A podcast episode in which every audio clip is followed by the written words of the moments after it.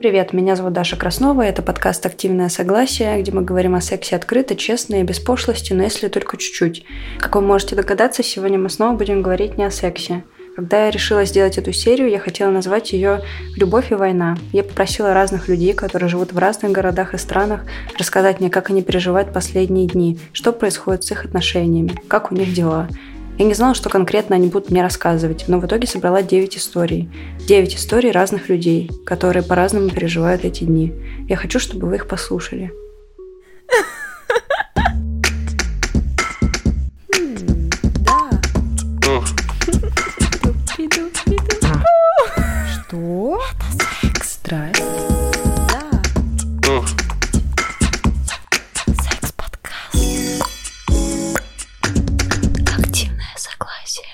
Первая история произошла во время пандемии.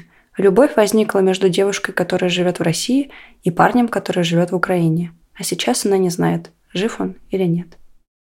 Я познакомилась э, во время пандемии, вот всех этих супер-мега ограничений, когда все сидели дома. Я познакомилась в интернетах э, с чуваком, который стал для меня очень близким человеком. Мы общались в течение там полугода, может, чуть больше.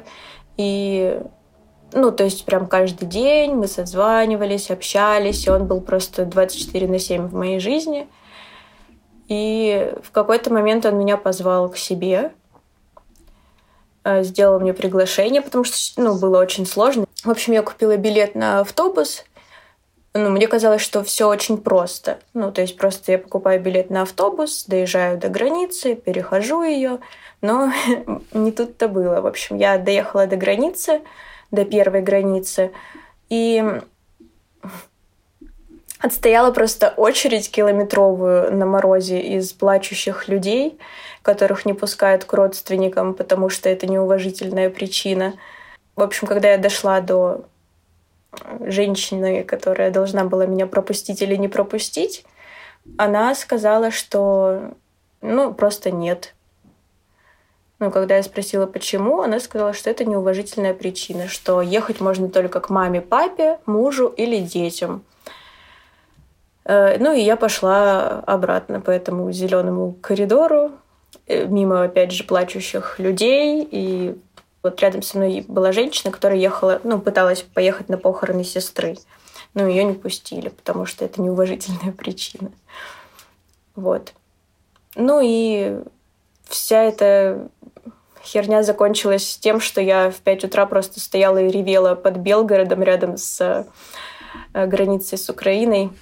И тут ко мне подошли мужчины такой бандитской наружности, чисто бригада. И такие, ну езжай домой, ничего у тебя не получится. А я говорю, получится.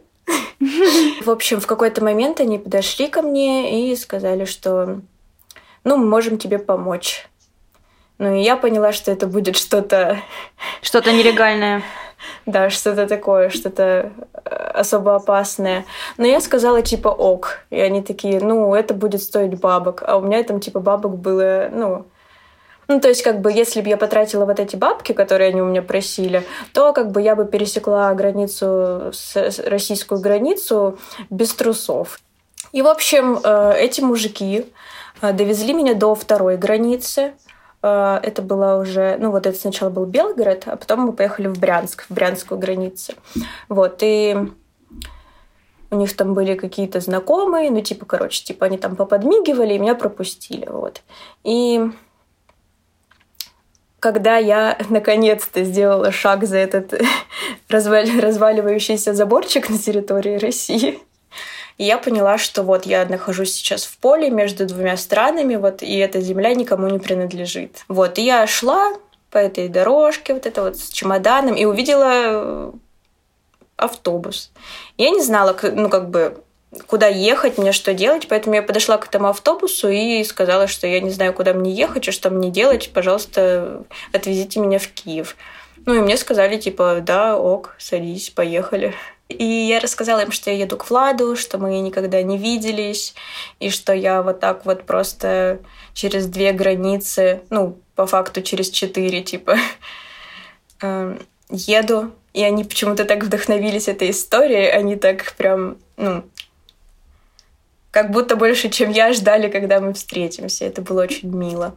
Тут надо отметить, что во времена пандемии, для тех, кто не знает, это было практически чуть ли не уголовно наказуемо пересекать границу, да. поэтому Сеня очень большой подвиг совершила, пробравшись э, к своему э, бойфренду через две границы. Да. Я, короче, ехала с водителями, потому что все, весь автобус был забитый, а я сидела между двумя водителями вот так вот просто. Они меня взяли, ну, просто потому что я попросила. Вот, и мы, я помню, ехали, и они такие говорят, типа, сейчас ты такое увидишь, у вас в России такого вообще нет. Я думаю, блядь, что это? И мы просто выворачиваем на самую потрясающую в мире дорогу. Она как будто для самолетов, знаешь, типа, пока мы ехали они раздавали мне Wi-Fi, потому что у меня не было никакой связи в Украине, и я поставила ге- геолокацию, типа, ге- ну, чтобы Влад видел, где я, и он поставил тоже, и и мы, получается, видели, ну, как мы друг к другу приближаемся. Mm-hmm. Вот, и это было очень романтично на самом деле. И я даже не знала, как реагировать, потому что я была настолько измотана всей этой дорогой. Я очень перенервничала, я не спала, я не ела, я нарушила закон. ну, то есть, блин, э, я была там, ну, что-то около месяца, может, чуть больше двух недель. И это было, наверное, самое лучшее время в моей жизни, потому что, во-первых, я очень хотела в Киев, и я поняла, когда оказалась там, что я, наверное, впервые в жизни чувствую себя хорошо, и я дома. Ну, то есть мне было очень хорошо там. И мы гуляли по улице, и я постоянно делилась с Владом своими какими-то впечатлениями о том, э, что я думаю про этот город. И я помню, как мы стояли на балконе, и я смотрела и сказала, что э, это похоже на прекрасную Россию будущего, и вообще, в принципе, похоже на Россию, только другого цвета. И я проверяю каждую минуту наш диалог, и, он, и у него там написано, что он был онлайн очень давно. И, а он прям в Киеве. Ну, то есть, и я видела, что и Вышгород, э, город его мамы, ну, его родной город, он просто горит и я пишу ему письма, ну, только в наш диалог. Ну, я пишу, что я чувствую, что происходит, и, и я написала... Ну, в общем, когда мы были вместе, э, я очень торопилась. Ну, то есть я очень торопила события, и он... Ему это не нравилось, ему казалось, что я что я их слишком тороплю. А я написала ему недавно, что я как как бы как будто чувствовала все, но Влад шутил, что типа, блин, а прикинь, вот будет война, я буду солдат, а ты будешь какой-нибудь медсестрой, и я попаду в плен э, к вам, типа, а ты будешь меня лечить, потому что медсестра всех лечит. И я, когда пишу ему, я ужасно извиняюсь, я говорю, что мне очень жаль, что, что все вот так вышло, и что я... Я написала ему, что я просто хочу, ну, даже если мы не будем общаться никогда, даже если э, никогда не увидимся, я просто хочу, чтобы он написал мне, что он живой. Каждый из нас мечтает, чтобы закончилась специальная операция, чтобы закончились смерти. Нам кажется, что если это закончится завтра, то память тут же сотрет все то плохое, что было вчера. К сожалению, это не так. Память войны преследует людей, даже если они переживали ее в детстве. И следующая история как раз об этом. Начну, наверное, с того, что я сейчас чувствую. И это очень такая отсылающая история вот туда, в 93-й. Вот. Э, и чувствую я в основном какую-то растерянность, э, какое-то бессилие абсолютное и одиночество, дикое просто одиночество, потому что ты как будто бы вот все свои, а ты чужой среди своих. Всегда. Где бы ни был. И все это, я думаю, началось как раз с того момента, когда вот мне было... В 93-м мне исполнилось 7 лет, но когда мы бежали, мне было еще 6 технически. Вот. Э, и Я очень хорошо помню свои пять лет, когда мы отмечали на улице, все было замечательно, все здорово, и вдруг резко мы перестали выходить во двор, э, ну, за двор, получается, высокий забор. И единственный друг мой – это подружка Чеченко, которая была вот э, через забор. И мы друг другу через забор вот так вот к соседям ходили в частном доме. В частном доме мы в Гудермесе жили. Вот. И эта подружка, с которой мы общались, больше ни с кем, все остальные либо поуезжали, кого-то убили, эти разговоры постоянные. Ну, очень сложно, очень страшно. И детский сад, который обстреливали, и не обстреливали, и ходили, не ходили. Ну, в общем, это все э, безумная какая-то вещь, непонятная. И сейчас я себя ощущаю примерно так же, когда ты как будто бы под куполом, вот, и ты в своем дворе, тебе выйти нельзя, потому что страшно. И очень страшно, что будет дальше, что будет с тобой, что будет с твоими близкими. И а, как мы бежали, я потеряла эту подругу, я до сих пор, у меня нет связи с ней, ну, непонятно как, я не смогла с ней попрощаться, и это тоже для меня такая достаточно тяжелая история. И вот сейчас я понимаю, что я также теряю своих друзей. И мне хочется плакать каждый раз. И сейчас я говорю об этом как-то так. Я теряю своих друзей, своих одногруппников харьковских, которые некоторые пишут мне слова проклятия в личку о том, что ну, вот, чуть ли не я сама развязала это все, что я не выхожу на митинги, хотя как будто бы должна. Отвратительно просто.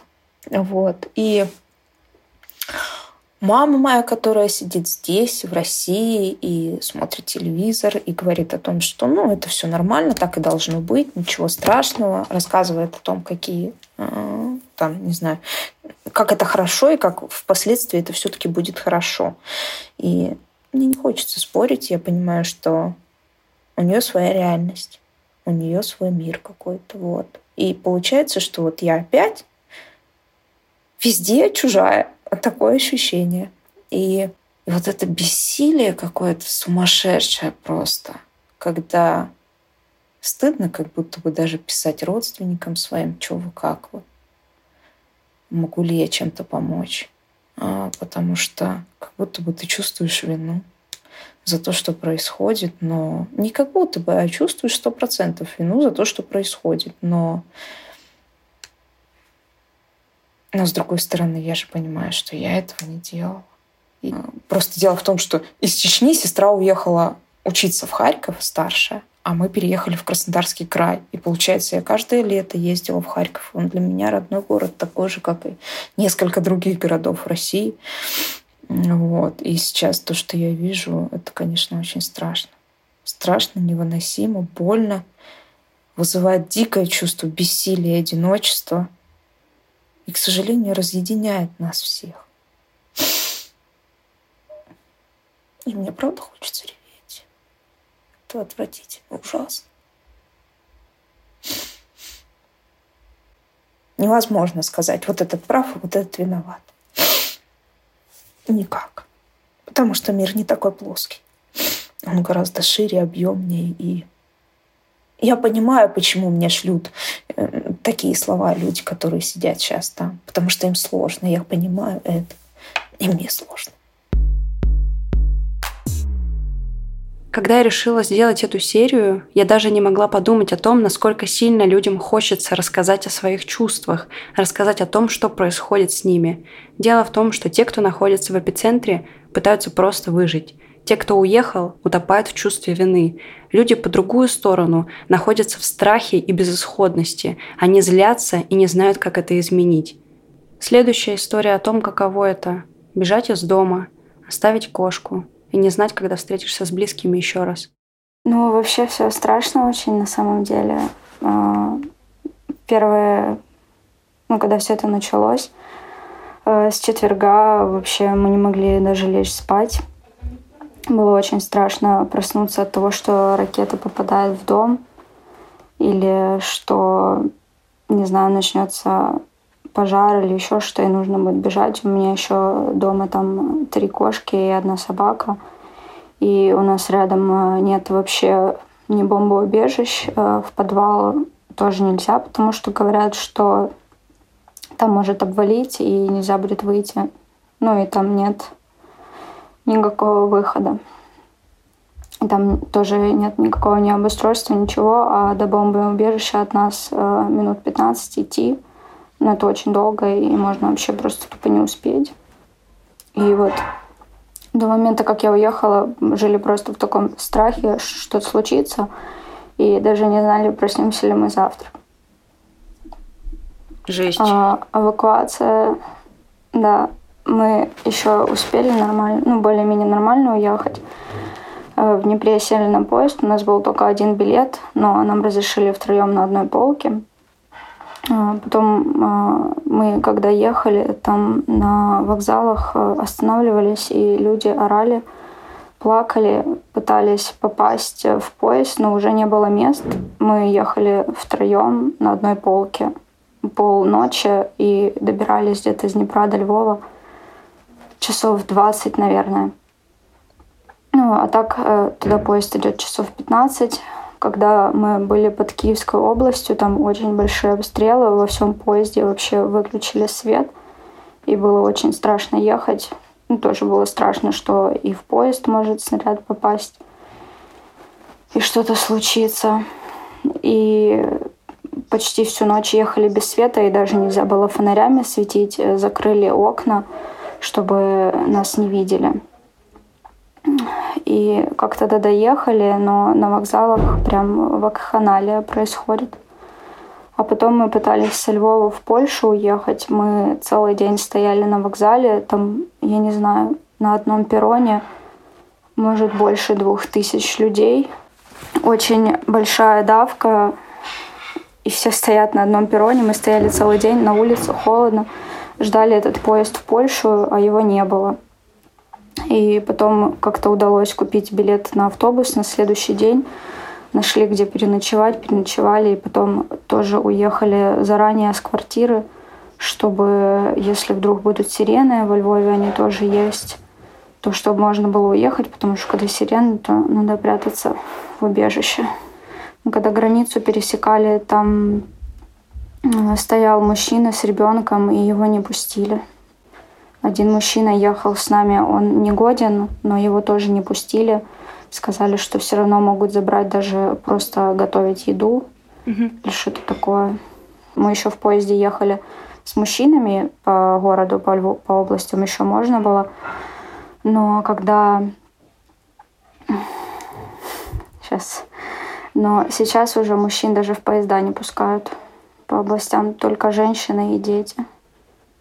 Что чувствуешь? Что чувствовала все это время? Ужас, страх. Сейчас я еще чувствую, что э, ну, все мои любимые, все, кого люблю, остались в Украине. И у меня какое-то чувство, что я их бросила. И я не знаю, нужна ли мне эта свобода, если с ними что-то случится. Я очень сильно за них боюсь. Нам кажется, что политика – это где-то очень далеко, это нас не касается. Вот пример того, как она проникает в семьи и рушит пары. Конфликт со всеми, начиная от родителей заканчивая там э, партнером, потому что, ну, как оказалось, мы находимся в самых вообще по разные стороны этих баррикад, мы вообще не понимаем друг друга. Если к родителям я там спустя вот все, сколько он, неделю, да, длится, это 6 дней уже все, я в принципе понял, что они советские люди, они э, выросли на вот тому, что надо верить только тому, что по телевизору идет. Я их не могу осуждать. Хорошо, я с ними просто на эту тему не разговариваю. А с подругой была очень сложная ситуация. Мы с ней познакомились в 2015 году, то есть через год после того, как присоединили Крым. Вот. Э, тогда шли все вот эти вот достаточно, ну, скажем так, активно, не активно, но, в общем, какие-то демонстрации, выступления, тому прочее, прочее в поддержку Крыма. Она так периодически высказывала, что вот Путин молодец, и там вернул Крым, там все, все такое. Но это было как-то вскользь, я не, не, не обращал внимания. Ну, радуется человек, радуется, что ж, буду на это почве А тут, когда 24-го все это случилось, я проснулся, а мне надо было, собственно, ехать на работу. И такая радостная новость, хорошая новость. Я полез смотреть, думаю, может, она что-то будет. Действительно. У нас э, разница в возрасте 2 года. 32 и 34. Угу. Учились мы э, в одном университете, мы оба журналисты. Вот, то есть, как бы, ну, разница только в том, что я ни дня не работал там на государственных СМИ, как бы, ну, она там, она сотрудничала там и с телевидением, и с газетами и прочее, прочее. Я как-то привык подходить более взвешенно к ситуации. То есть, есть одна точка зрения, надо посмотреть другую точку зрения, как нас учили. А там вот полное неприятие даже вероятности того, что может быть что-то не так, как говорят вот по телевидению. Один в один, как по методичке, вот, вот как, как, как все боты вещают. Я говорю, слушай, ну ты же человек адекватный, давай сядем, посмотрим с тобой. Вот, мы, у нас там никто не погиб, мы сейчас всех освободим Украину. Я говорю, Украина не просила вас спасать, а то, что у вас никто не погиб, ну это, извините меня, не так. И меня просто разрывает это все. А мне человек, с которым ну, как, какие-то более-менее отношения близкие, э, взгляды общие, он мне говорит, что это все ложь, провокация и прочее. Я вот, ну, я так не могу, как бы. Получается так, что с 24 числа я реально вот, ну, ни ночи не спал нормально. Меня вот все время это я не могу. Я захожу, ленту обновляю, я читаю, что, что творится в мире, что там произошло, я читаю про эти санкции, которые вводятся мне становится жутко от того, что как бы, ну, я сижу и понимаю, что вот 30 лет моей жизни просто вот перечеркнули, уже как бы вот, не знаю, хватит ли мне остатков моей жизни, чтобы вернуться на тот уровень, который был. А человек что, да это все фигня, да это санкции, ничего, у нас все свое есть. Я говорю, ну, у нас ничего своего нет. Мы даже семена там, прости господи, для посадок, для сельско- сельскохозяйственных заказываем из-за границы. У нас ничего нет. Я говорю, ты вот в отпуск летаешь? Да, летаю в этом году полечу. Я говорю, ты никуда не полетишь, потому что к маю с этими санкциями у нас будут стоять самолеты на земле. Ой, да что там такого? Я говорю, ну, хорошо. Айфон, говорю, у тебя есть? Она сказала, да, я вот на новый куплю. Я говорю, у тебя не будет нового айфона. А почему? Я говорю, ну, потому что я вот улетал, садился в самолет настолько, Nike лишил одежды. А прилетел, у нас уже и айфонов нет, у нас Apple нет, у нас ничего нет. Я тогда думаю, что мы с тобой не, не сможем как-то вот дальше найти общий язык, потому что ну, я не понимаю, как вот можно общаться, общаться, проводить время, быть рядом постоянно с человеком, который даже на такие ужасные вещи ну, не хочет посмотреть открытыми глазами. Просто вот он живет в каком-то своем прекрасном мире, который как-то его изолирует от реальности. И не хочется ждать того момента, когда вот эта реальность придет, и вот так просто дверь с ноги распахнется, чтобы вы не верили, а я вот такой вот здесь. Многие люди думают, что конфликт – это противостояние группы А и группы Б. На самом деле конфликт – это воронка, которая засасывает в себя все живое и неживое тоже.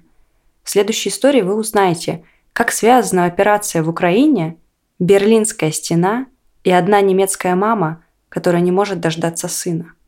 Я всю ночь не спала. Как и многие люди, я обновляла новости примерно каждые 20 минут и напряженно прислушивалась э, к шуму, который доносился с улицы, потому что у меня почему-то была четкая какая-то параноидальная уверенность, что сейчас, если я не буду слушать то, что происходит на улице, я отвлекусь на секунду, и я, возможно, пропущу начало того, как заревет, значит, гражданская сирена. И мы были с моим мужем, и на самом деле всю ночь мы занимались сексом, потому что появилось какое-то... Ну, во-первых, либидо почему-то подскочило, и появилось четкое ощущение того, что очень сильно хочется жить. Мы занимались сексом, обнимали друг друга, плакали, постоянно вдвоем обновляли новости. И это было очень странно, это был совершенно не тот, э, скажем так, медовый месяц, который я хотела, потому что в начале февраля мы поженились, у нас э, с горем пополам получилось оформить брак, учитывая, что у него нет российского гражданства, а у меня нет немецкого гражданства, а мой муж э, гражданин Германии. И с этого момента, когда мы пошли в МФЦ узнавать вообще, как это возможно, начался ряд некоторых проблем, э, значение которых я понимаю на самом деле только сейчас после тех событий и во время тех событий, которые сейчас происходят на территории Украины, а, потому что когда мы начали оплачивать разные госпошлины, мне пошел оплачивать их мой партнер как раз, я осталась, а, значит, в ЗАГСе с двумя сотрудницами, женщинами, которые, э, видимо, пользуясь тем, что мой партнер ушел, стали задавать мне такие тет-а-тет вопросы о том, что выхожу ли я замуж на самом деле за гражданство, а не за человека. И самое забавное, не страшно ли мне выходить замуж за немца, потому что мы с ними воевали, и потому что немцы дикие нацисты. Это то, что я услышала от сотрудницы ЗАГСа. А потом, когда вернулся мой партнер, как бы таких вопросов уже не было. Но почему-то они не выходили у меня из головы. Во-первых, потому что, а, если ты хочешь влечить человека в том, что он выходит там замуж или женится за гражданство, и, например, если этот гражданин или гражданка Германии, то достаточно погуглить какую-то информацию о том, что таким образом ты гражданство не получишь.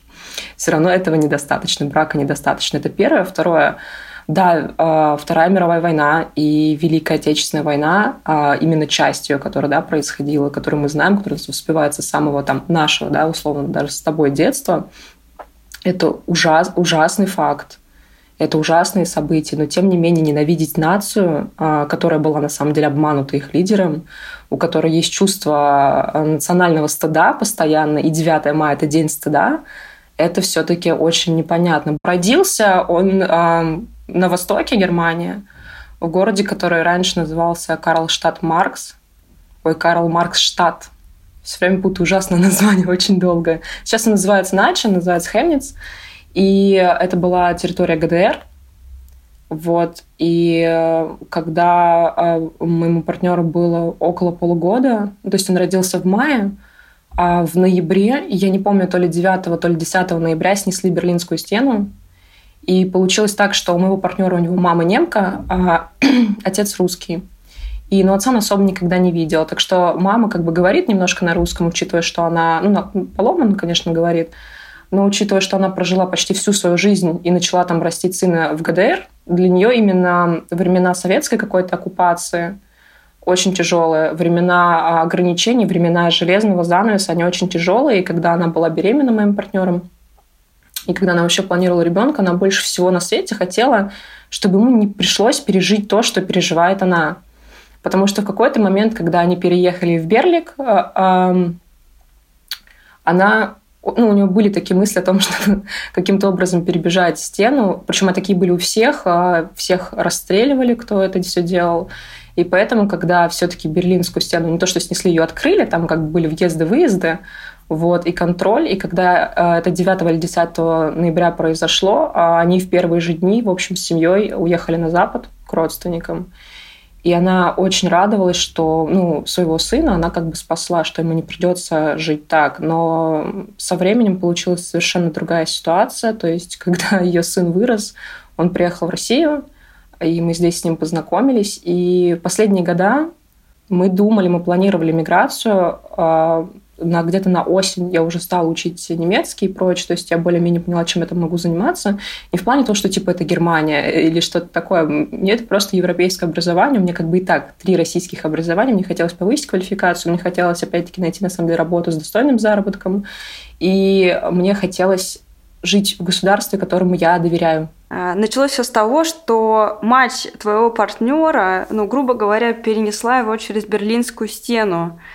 И сейчас ты условно каким-то образом силами любви э, перенесла его за стену закрытых границ России и Германии. Как ты себя чувствуешь в этом вообще? Я проснулась от звонков Лоры, это как раз моя свекровь. Она мне говорила наполовину немецком, наполовину на русском о том, что происходят какие-то события, о том, что есть какие-то удары. А, во-первых, нужно понимать, что это утро, и ты ничего не понимаешь. А тут еще тебе говорят на немецком, ты вдвойне ничего не понимаешь. В общем, я как-то с ней поговорила, положил трубку, потом стала читать новости, поняла, что произошло. И в этот момент Лора нам звонила, и мне, и как бы моему мужу она звонила очень много раз. И она призывала нас прямо сейчас уехать. И какое-то время мы вместе с ним думали о том, что да, вот прямо сейчас нужно собираться уезжать, но я уже объяснила причины, по которым быстро это бы не получилось. И дальше все стало потихоньку закрываться. Стали закрываться воздушные пространства, стали закрываться границы. Мы понимали, что, ну, условно, у тебя осталось несколько стран, куда ты можешь поехать в отпуск, непонятно насколько, а, и оттуда уже, да, поехать в Германию. Вот. А, также решали вопрос с германским консульством и прочее. И в какой-то момент мы уже поняли, что уже абсолютно как бы некуда. И я поняла, что я сейчас не могу уехать. И поняла это Лора, потому что она уже перестала звонить мне, у нее как будто бы изменилось ко мне какое-то отношение. И она больше стала звонить моему мужу, то есть своему сыну, и говорить о том, что э, сейчас важный момент, он должен уехать, он должен вернуться домой, он не должен оставаться со мной, потому что я поддерживаю политику. Его мать звонит и говорит, что вот там твоя жена, вообще зачем тебе эта жена, почему, зачем тебе женщина из Восточной Европы, найди себе кого-то другого, разведись, уезжай, все потом решишь, типа сохрани свою жизнь, главное, потому что сейчас, если закроют все, ты там останешься непонятно насколько, и твои дети будут испытывать то же самое, что испытывала я ну, типа, когда ты был маленьким. А он не уехал. Он не уехал, и они очень серьезно поругались, и вот сейчас на данный момент они не общаются. Я в свете этих событий ощутила огромное чувство вины и того, что я не понимаю, как жить дальше. И еще я подумала о сроке любви и о том, что тебе придется нести за этот срок любви, потому что понятное дело, что сейчас в том да, мире, в котором мы существуем, любая любовь, даже если она длится два месяца или 10 минут, это любовь. И сейчас она имеет значение как никогда. Но тем не менее, жизнь, я надеюсь, долгая. И мы совершаем разные поступки, мы меняемся, мы растем, мы постоянно делаем, проходим через череду выборов. И иногда любовь может закончиться. И я стала думать о том, что а что вот если моя любовь, ну просто ввиду чего-то может закончиться? Но я, например, не смогу да, закончить эти отношения, потому что я всю жизнь теперь буду ощущать это чувство вины. Я буду ощущать, что человек ну, ну, по факту своей свободы пожертвовал просто ради того, чтобы оказаться вот в моменте со мной. Да, может быть, конечно, он не понимал, но тем не менее мне страшно, как будто бы я украла что-то важное у другого человека, как будто я, ну, у матери украла ее сына. И тут, конечно, нет моей вины, но тем не менее я ее ощущаю. Всего 1 февраля поженились, мы совсем думали, что по-другому проведем это ближайшее время. Но я уже думала о том, чтобы разойтись, просто потому, чтобы, ну, чтобы дать ему свободу, чтобы он мог отсюда уехать. Как быть, если твой муж военный корреспондент – вы созваниваетесь по телефону, потом он пропадает на несколько часов. Потом звонит тебе снова. Связь прерывается. Потом звонит снова. Темный экран. Он звонит из бомбоубежища. Как быть? Ну, мы живем с Ильей 4 года, поженились в прошлом июне. И, в принципе, я понимала, за какого человека я выхожу замуж. Понимала, что он занимается даже в мирное время не самыми э, безопасными темами. На нашем холодильнике несколько последних месяцев висела бумажка с э, формулировками, которые мы должны использовать, когда люди, которые будут проводить обыск в этой квартире, будут нас о чем-либо спрашивать. Очень неприятно было каждый день, доставая яйца из холодильника для яичницы, видеть эту запись. Мы много разговаривали с Ильей о войне. Когда познакомились или особенно в последние месяцы. Я много его спрашивала про то, как он работал в тех местах в 2014 и, кажется, в 2015 году. Рассказывал, как ему сказали, что его расстреляют и вывели к стенке рассказывал, эм, как по звуку отличить одно оружие от другого, потому что критично важно понять, что на тебя летит, потому что нужно по-разному прятаться. Он даже в Москве иногда чувствовал трупный запах после всего того, что он видел. И это были страшные разговоры, но как будто даже, знаешь, интересные. В том смысле, что мне не казалось, что больше такого в жизни у него никогда не будет, что это воспоминание. Я понимаю, что люди, у которых никого нету, они читают новости с ужасом, но они прям с ужасом, с ужасом, с ужасом. А я не могла спать. Были ужасные моменты, когда, например, к нам приехала мама Ильи, мы разговаривали по видеосвязи, Илья внезапно положил трубку, а через три минуты позвонил и я ему сказала, у тебя картинка не подгрузилась, темный экран. Он говорит, я просто в подвале, спустился в подвал, малыш. Его мама спрашивает, Илья, вас бомбят? Илья таким очень спокойным голосом, через который прорывается некоторое такое вот дрожание, говорит, нет, мама, в, в Киев почти не бомбят. Меня он, короче, старается не пугать, а успокаивать.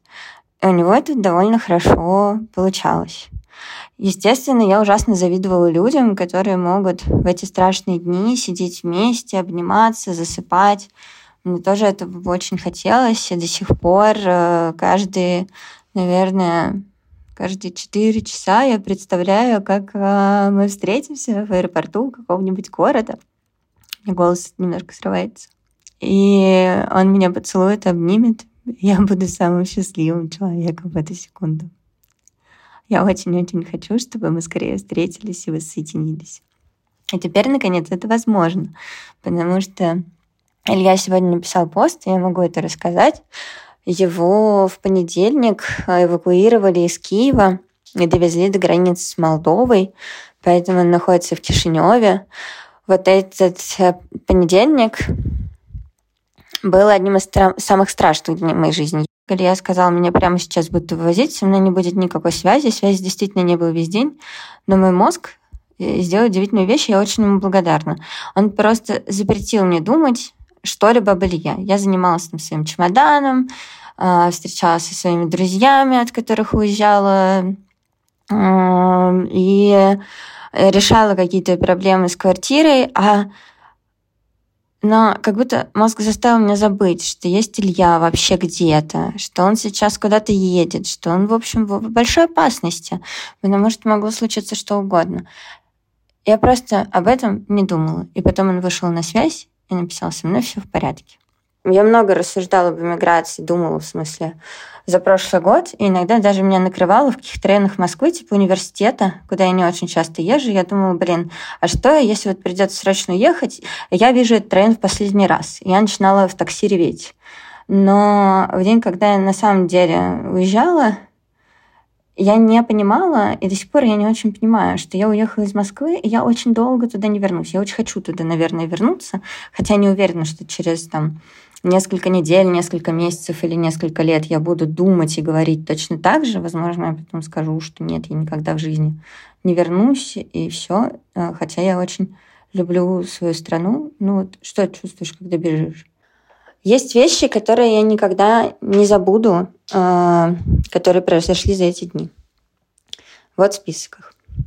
Как я впала в состояние близко к безумию, потому что пока весь Твиттер обсуждал вероятность ядерной войны, мне порекомендовали немедленно уехать. И я пыталась в воскресенье купить, в принципе, любые билеты, но они сгорали, пока я вбивала данные своего заграна. И в итоге я купила на, только на вторник. Как мне сказали, что у меня последние пять минут с морквой, моей собакой, а дальше она уехала на такси в Дубну. Как мама повесила на меня свой крестик, а я не стала спорить и пообещала носить хотя человек я не религиозный. Как две ночи мы с бабулей отбирали вещи из всех моих вещей для гигантского чемодана, который мне дала подруга. И бабуля плакала, потому что раньше, знаешь, я привозила бабулю в Москву и устраивала ей суперпрограмму. А тут она мне сказала, я всегда приезжала в Москву, и это был, были такие радостные дни, а сегодня худший день моей жизни. И я поняла, что ну, для бабули это действительно ситуация, которую невозможно принять, потому что бабуле много лет.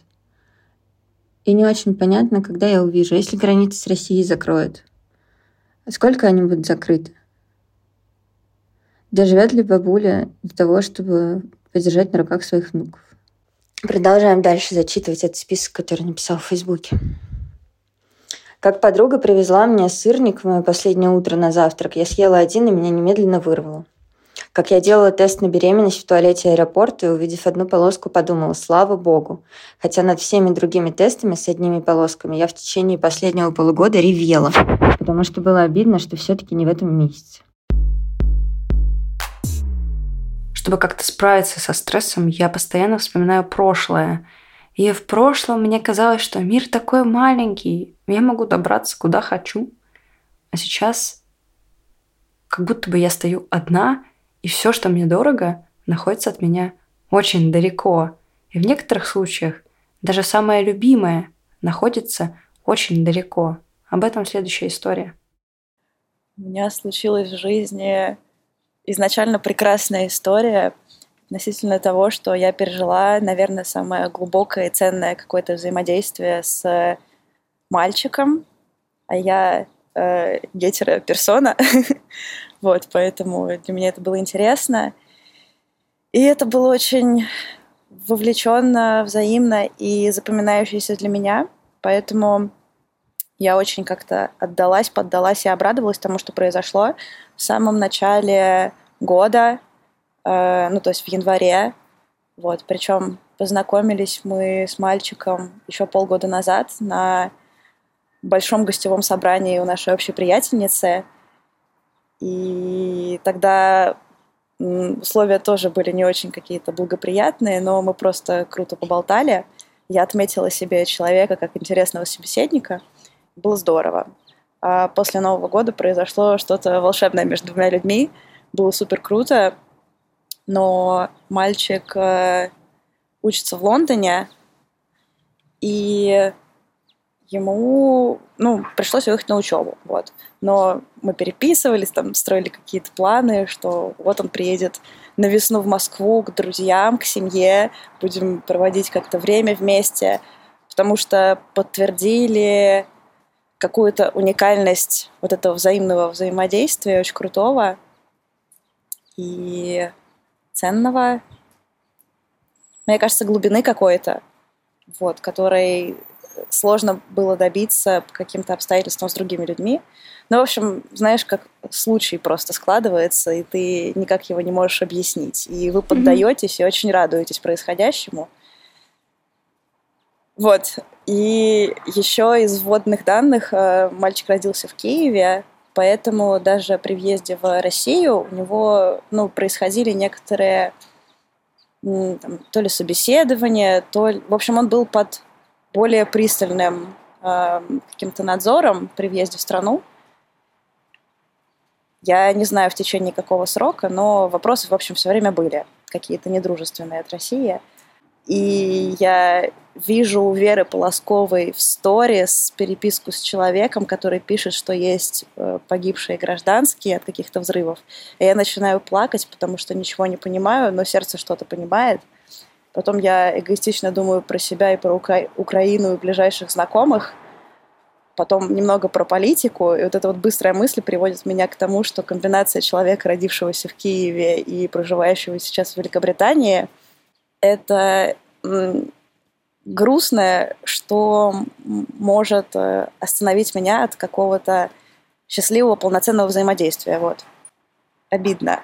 А сейчас, когда уезжают мои друзья и когда люди, которые мне интересны, очень далеко, я понимаю, что сейчас я бы как раз уехала за людьми, и даже не важно куда. Вот это ощущение дома, собственного развития и интереса, вот как не загнуться, как цветок, у которого почва и солнце и окружающая любовь для него очень-очень важны. И вот он в горшочке, он может с этим горшочком быть переставлен куда угодно, к южному окну или к северному. И я сейчас еще и в роли хозяина, который этот горшок переставляет. Психологи говорят, что мы все переживаем утрату. Утрату нашего будущего. Еще недавно мы могли планировать на год вперед, а теперь наш курс планирования сократился до дня. Что мы будем делать сегодня? Что мы будем есть? И, конечно, это заставляет думать о самом важном, например, о детях. Я живу в России и хочу рассказать вам об истории, которую проживаю сейчас. Она заключается в том, что на, на фоне всех событий, которые происходят, мы с мужем хотели развестись.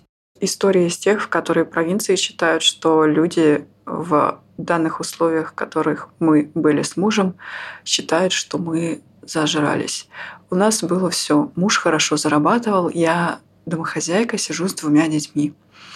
А, но в один прекрасный день я поняла, что наши отношения катятся в никуда, потому что мужчина, с которым я жила, совершенно меня не уважал, ни во что не ставил. Но он этого не замечал. По факту мы с ним разговаривали, ему даже э, в голову не приходило, что я по отношению к себе чувствую такую атмосферу. У этой истории был бы закономерный и логичный конец, мы бы в конце концов разошлись хорошими знакомыми и остались бы хорошими родителями для своих двух детей. На фоне событий, которые происходят, он самый трезвомыслящий человек в моем окружении. Мне есть за что его уважать, и у нас общие дети, и мы решили еще раз попробовать сойтись, понимая, что сейчас будущее детей стоит остро, как никогда, от того, чтобы родители жили вместе. Я, в, живя в провинции, боюсь сказать лишнего слова, потому что мои собственные родители, они оказались готовы к тому, что страна убивает жителей другой страны и оправдывают это всеми возможными способами. И таких, как мои родители, их огромное количество, потому что люди с критическим мышлением и более-менее хорошими мозгами в основном стараются уехать из таких городов, в котором я живу. У меня были планы и надежды на то, чтобы развиваться в сфере фотографии и видеографии мощно, но в связи с сложившейся обстановкой я понимаю, насколько сейчас хрупко мое положение. Абсолютно страшно из-за всего. И, наверное, сила в том, чтобы признаться в том, что тебе страшно, а не отрицать эти страхи. И вот из-за этих страхов я не хочу вешаться и искать спасения в другом человеке. Я хочу, чтобы это правда был осознанный выбор, чтобы спустя время, когда у нас будут конфликты, а в отношениях они всегда неизбежны, когда у нас будут очередные, скажем так, переустановки личных границ и выяснение взаимных ценностей, мы не могли бы уже друг другу сказать, что мы сошлись только из-за, ну, короче, только из-за ужаса. Мне очень повезло, что мой партнер, потому что сейчас мне сложно называть его мужем, поэтому я называю партнером, потому что мы сейчас даже не можем нормально восстановить тактильный контакт, только потихонечку друг к другу начинаем снова привыкать, а, как-то грамотно разговаривать, отстаивать свои позиции уже без криков, без замалчиваний, без обидок, а, уметь, учимся грамотно выражать свои мысли и эмоции, учимся грамотно выражать свои беспокойства, свои переживания, а, не скатываться в истерию. Остаешься не из-за страха, а остаешься из-за ежедневного выбора. Если говорить об эмоциях и experience, полученном в несколько этих дней. А, я могу сказать, что на улицах стало очень тихо. В автобусах никто не говорит, все молчат. Очень редко услышишь, чтобы на улице кто-то смеялся, бегал и прыгал. Ну, дети, все-таки они дети, они это делают. Но что касается взрослых, сейчас все ходят с грустными, опущенными глазами, у которых дети нет возможности а, повести, не знаю, в детский частный садик, проверить, как работают воспитатели в этом детском садике, как э, им доносят информацию о мире. Мне бы хотелось не защитить детей полностью и контролировать их жизнь, мне бы хотелось их научить жить в этом мире и сделать им, пока я это могу, прививку в виде способности критически мыслить, анализировать информацию и уметь обрабатывать разные источники.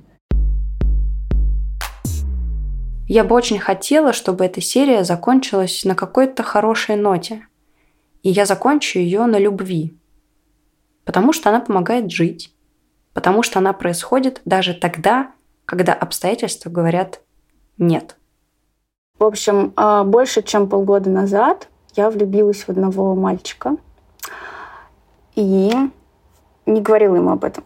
Я очень долго рефлексировала и ну, как понятно, как это бывает у людей, что думаю, что мы слишком разные, там, у нас э, разный музыкальный вкус, какие-то там еще штуки, которые мне важны в мужчине, мне же там вот это важно, у него этого нет, или там у меня такие обстоятельства, и значит, я ему точно не нужна.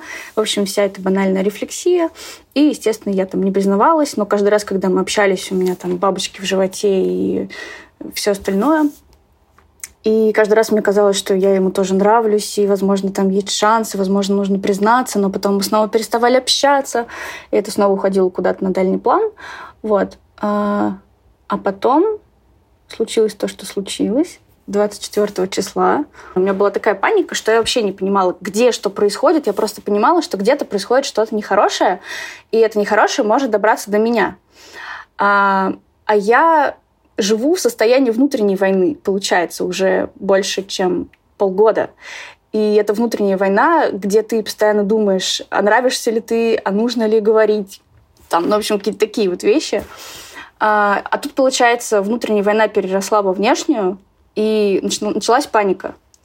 И понятно, что, ну, возможно, там моя история из разряда, что там, не знаю, дети страдают, люди страдают, кто-то голодает, а я страдаю просто потому, что не могу признаться в любви и вообще понять, почему я влюбилась в этого человека. Вот. Но, с другой стороны, мне кажется, что, ну, что не нужно такие вещи в себе обесценивать. Вот. Что это тоже важно. И, в общем, как-то так получилось. Я не помню, кто из нас первый кому написал, но мы активно в первые там 2-3 дня, когда все произошло, начали переписываться. И потом в какой-то момент я наткнулась в одной истории, я уже не помню у кого, в каком из пабликов, что э, вот сейчас когда ты пишешь человеку «как ты», ты фактически признаешься ему в любви. То есть «как ты» — это равно «я тебя люблю». И я подумала, черт, черт, черт, вот я же все это время пишу ему «как ты?» И, и он мне пишет, как ты. И я не знаю, как бы, что это значит, но в моем случае это вот значит то, что... Ну, не то, что я его люблю, да, но что ты мне, черт возьми, очень нравишься.